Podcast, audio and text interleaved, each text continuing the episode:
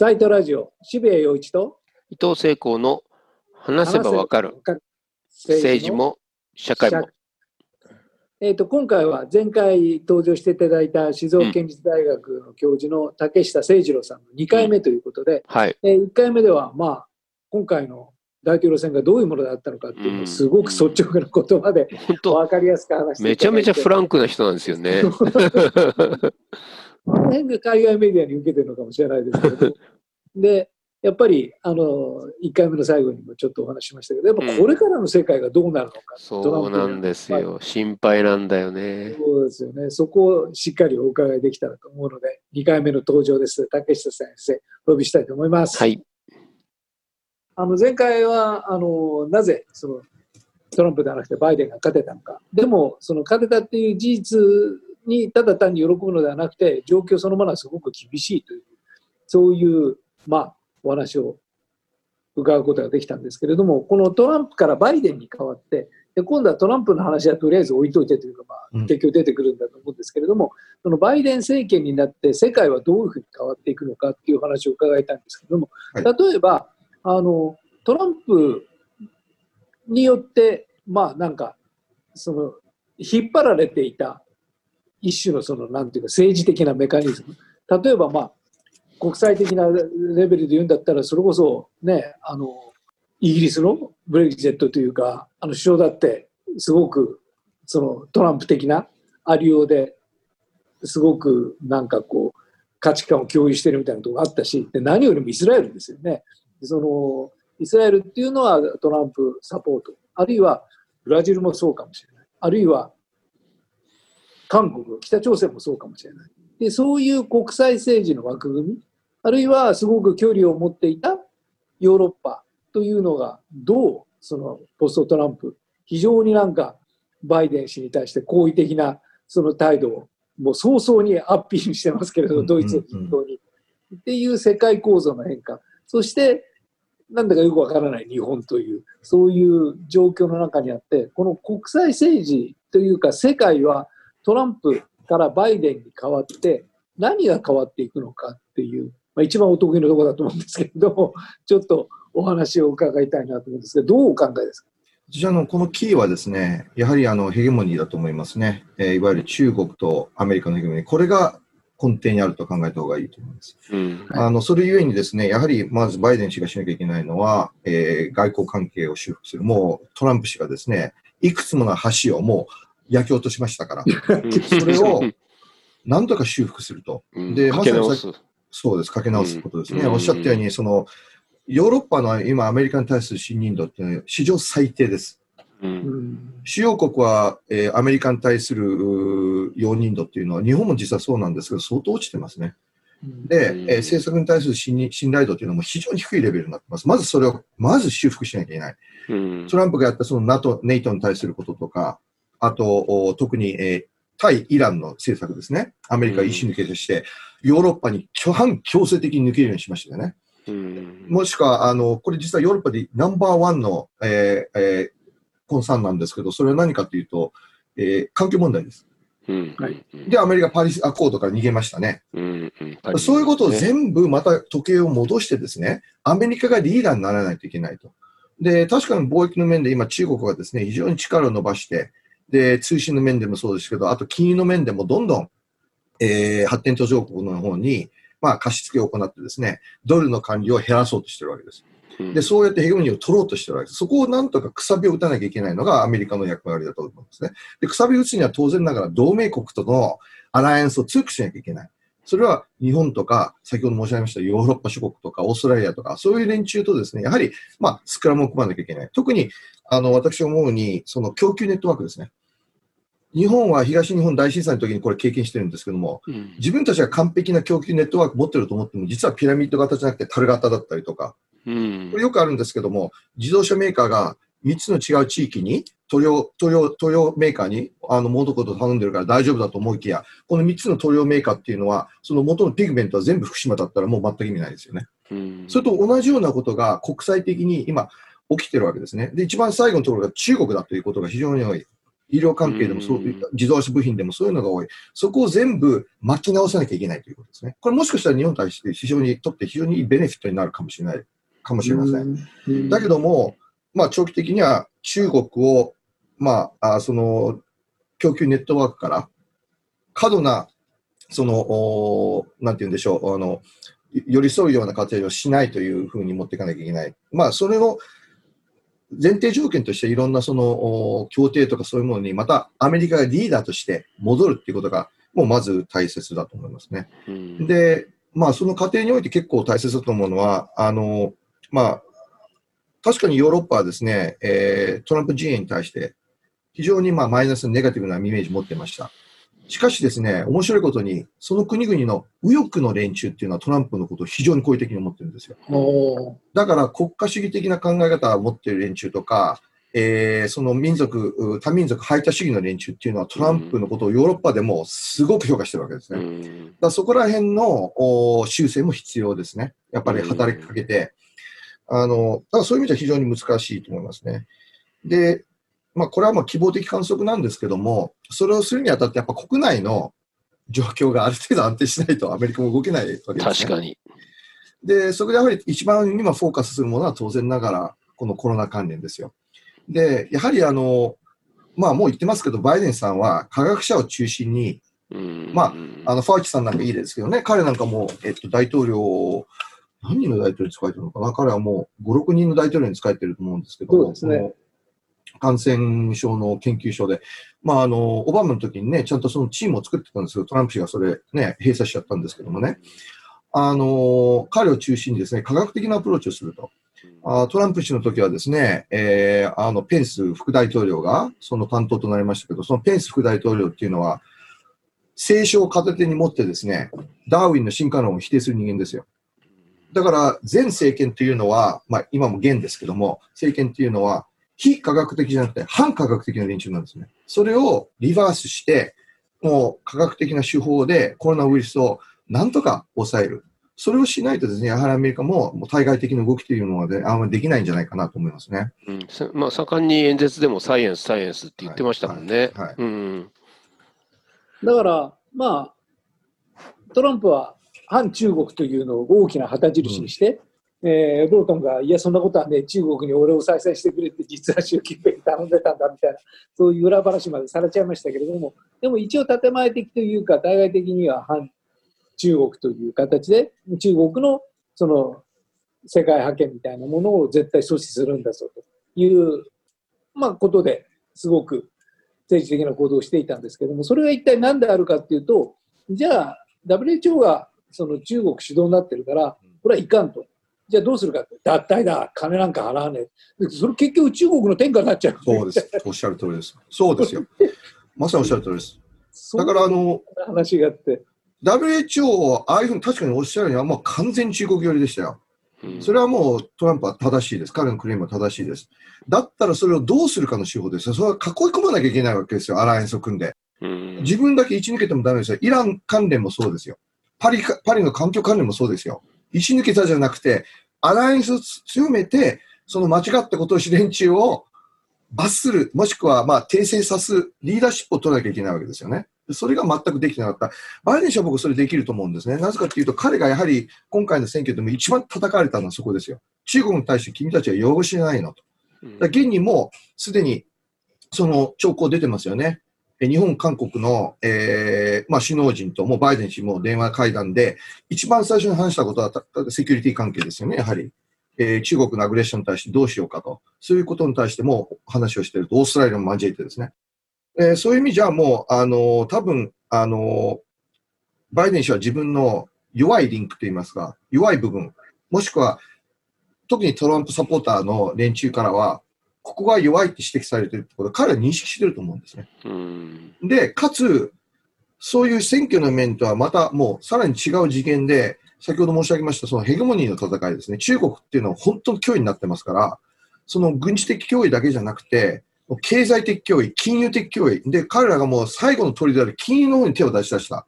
これはもうアメリカの本当に知識層っていうのは、知識層っていうのはもう本当に警戒感に抱いてますから、もう本当にここでくさびを打たないと、まあ、とんでもないことになる。自由資本主義陣営はとんでもないことになる。そのお金の面で、特にあの発展途上国の方で中国の方に操られるようになってしまったら、もうとんでもないことになる。それはもう、彼も十分認識していると思いますので、まあ、そこら辺での動きっていうのが、まあ、あの、顕著になるんじゃないかなというふうに感じてますね。だから、それをやるにしても、そこがなかなか、その、なんとか悩ましいところだと思うんですけれども、例えば、対中国に対する、まあ、東シナ海や南シナ海一連のその軍事的な脅威に対して、もう強く出るというのは、まあ、確かにそうなのかもしれないと。で、それとワンセットになったのは、でも、韓国と日本は、もう軍事費負担したくないから、お前ら自分で払えよと。で、まあ、ヨーロッパに対してもそうですよ、ナトルに対しても。お前らなんかどういうのなんてもっと金払えよっていう、そういう、まあ、アプローチですよね。で、それってなんか、要するになんか矛盾しているというか、うん、ただ、アメリカ国内世論的には、おお、トランプよく言ったみたいな、中国も叩くし、韓国とか日本とかヨーロッパのただ乗りも許さねえぞみたいな、そういうまあ、分かりやすいロジックですよね。ところが、まあ、そうも言ってられないし、本来的に我々がアメリカが負担していた軍事費はある程度やっぱり、それは、その、韓国や日本やヨーロッパに対しても払うよみたいなこと言うと、やっぱりバイデンってダメじゃんみたいな、俺たちまた貧乏になるみたいな、そういうなんか、ありとあらゆるところで保険の問題にしろ何にしろ、そのいわゆるそのいわゆるリベラル的なやり方の持つそのすごくエモーションにあんまり直接的に来ないいたれみたいな感じにならなくてまあまあまあまあそれはいろいろあるからっていうそういうやり方って大丈夫ですかね？通用しますかね？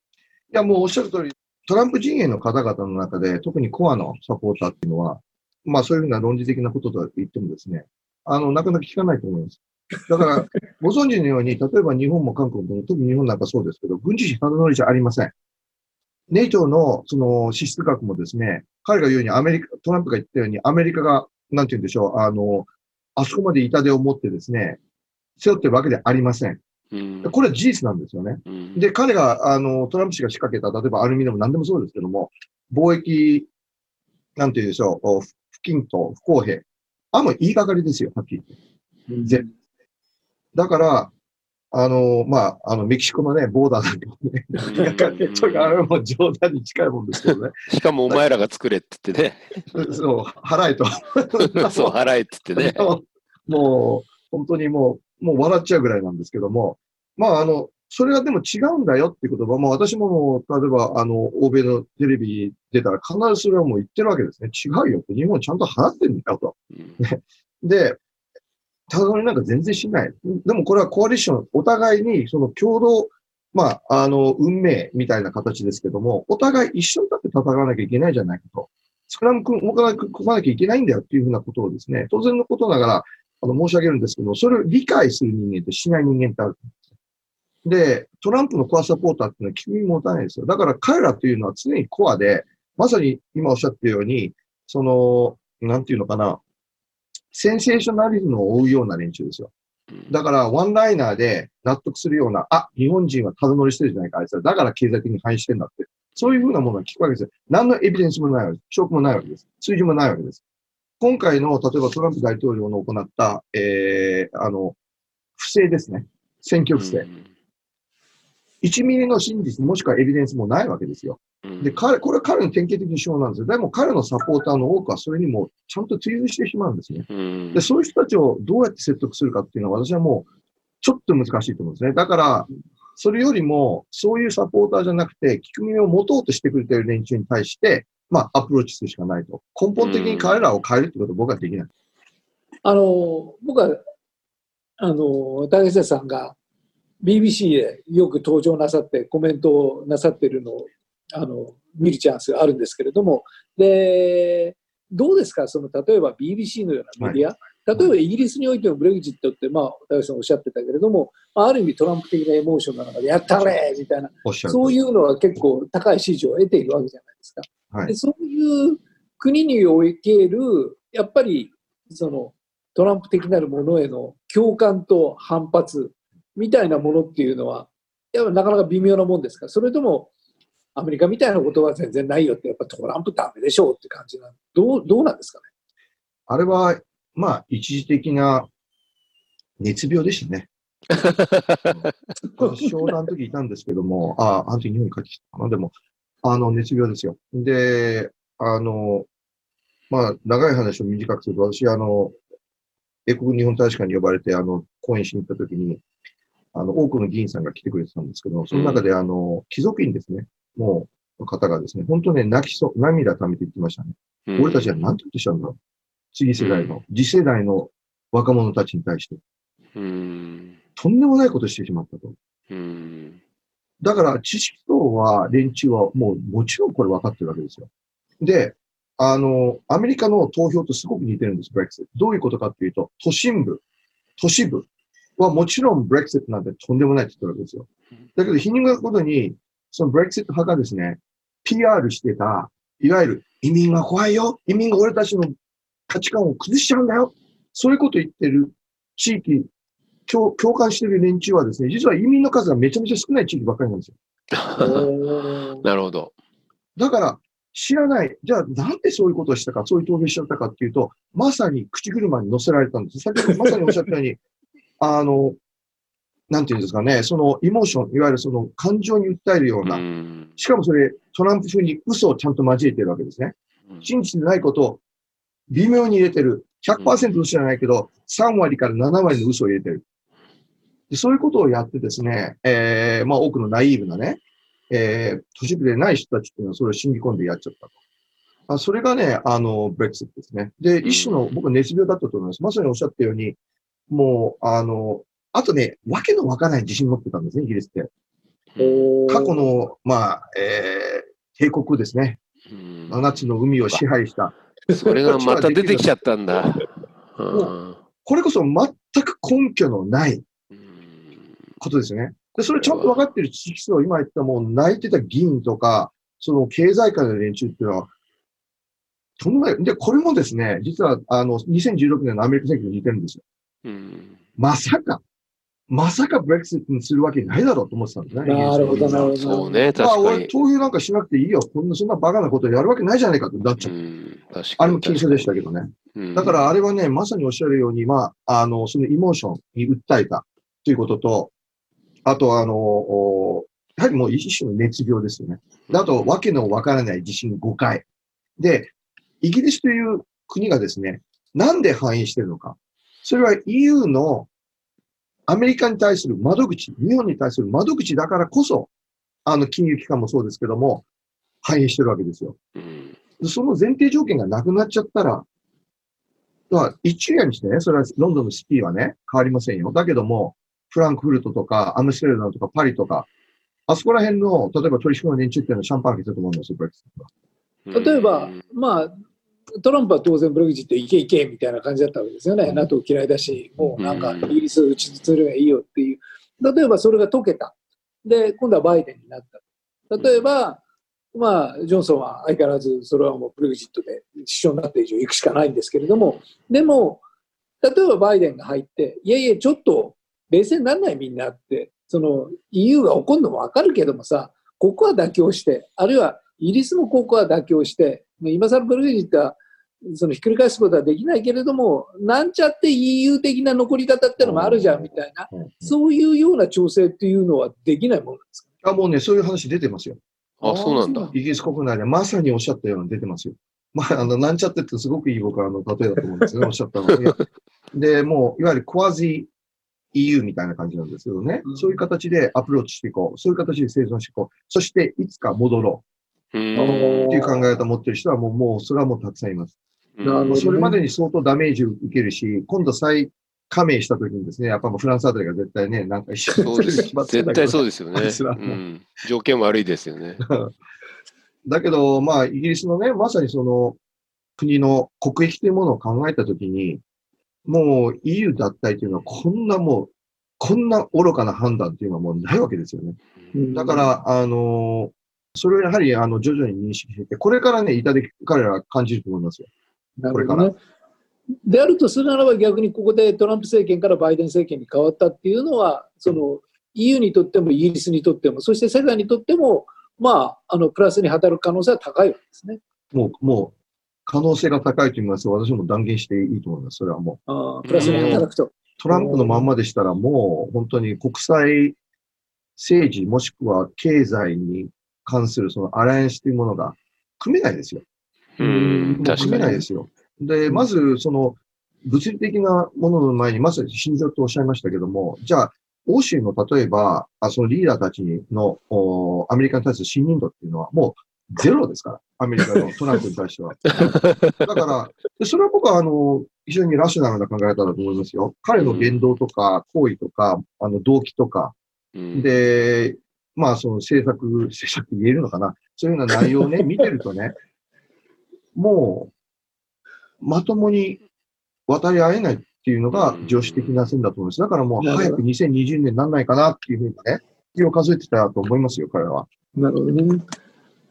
つまり、まあ、あの本当にアメリカ国内の問題ではなくて、そのトランプからバイデンへっていう政権の意向というのは、世界のありとあらゆるところで起きているトランプ的なる現象へのストップというか、あるいはそこに起きるそのフリクションの修復というか、そういう方向に働くと考えていいわけですね。まあ、あの、ある程度ストップは効きますね。あの、ハンガリーのオルバンとか、あといろんなところでその国家主義、はい、右翼化、どんどん起きてますね。はい、で、まあ、特にこのコロナによって、その移民排他的な考え方もどんどん強まってますね。